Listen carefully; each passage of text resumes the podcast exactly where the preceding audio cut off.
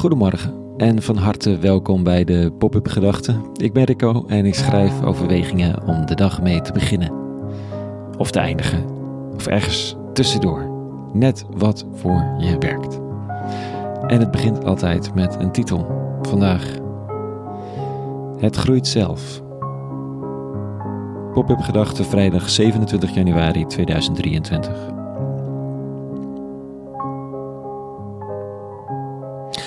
Het is alweer een jaar geleden dat ik begon met wat groenten inmaken. Superleuk proces, fantastische smaak, zag er mooi uit ook. Het kost alleen steeds een paar weken voor je het resultaat kon proeven. Het resultaat mocht dan soms prima, soms fantastisch, soms gewoon uh, oké okay zijn. Ik blijk toch zo'n onderdeel van de instantcultuur dat het nu alweer een hele tijd stil ligt. Geeft niet, hè? Ik bedoel, genoeg te doen.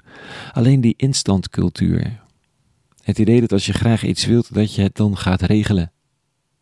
En als het resultaat van onze actie een beetje langer duurt dan onze spanningsboog kan hebben, een paar weken bijvoorbeeld, dan verliezen we de aandacht.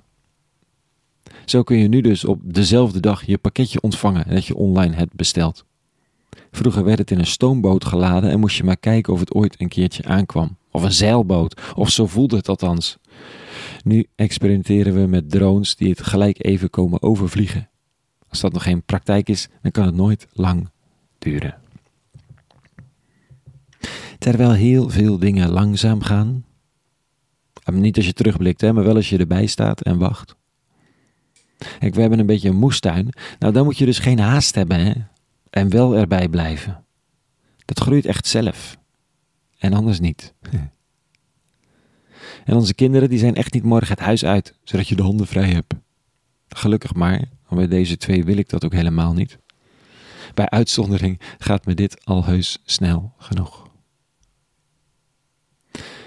Kan ik nog wachten, verzorgen, de groei volgen? Waarvan? Nou, van dat wat ik hoop. Of van geloof. Van dat wat de eeuwige volgens de overleveringen aan het doen is in de wereld. We staan met z'n allen in de wereld voor een uiterst onzekere toekomst. We willen liefst nu oplossingen.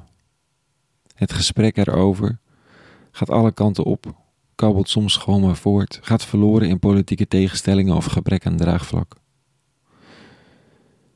Wetenschappers en voorspellers weten niet meer hoe dramatisch ze het nog moeten laten klinken om de mens te bereiken. En daartussen...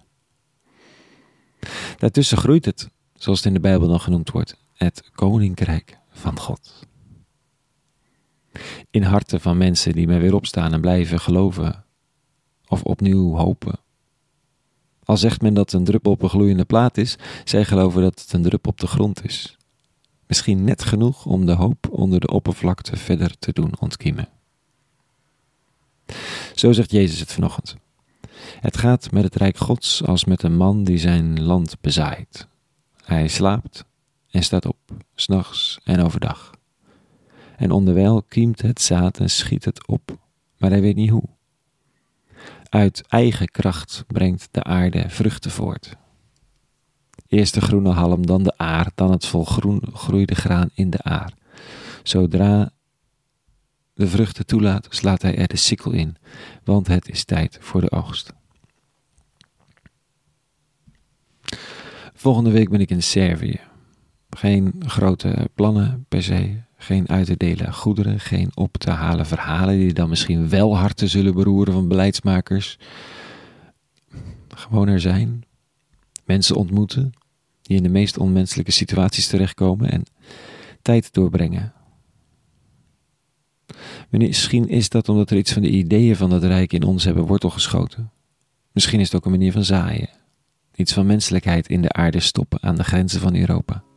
In elk geval pogen dat te doen. En dan met mensen die je ontmoet zo mogelijk in contact blijven. Wie weet waar, de groei, waar je de groei van de onderlinge menselijkheid nog wat verder kan volgen. Volgende week ben ik in Servië. En deze keer laat ik mijn podcastmicrofoon en schrijverij thuis. Even met mijn aandacht helemaal daar. De week erna ben ik weer terug. Met verse pop-up gedachten en nieuwe verhalen. Voor nu. een heel goed weekend gewenst. Een goede volgende week. En tot in februari. Vrede. En alle goeds.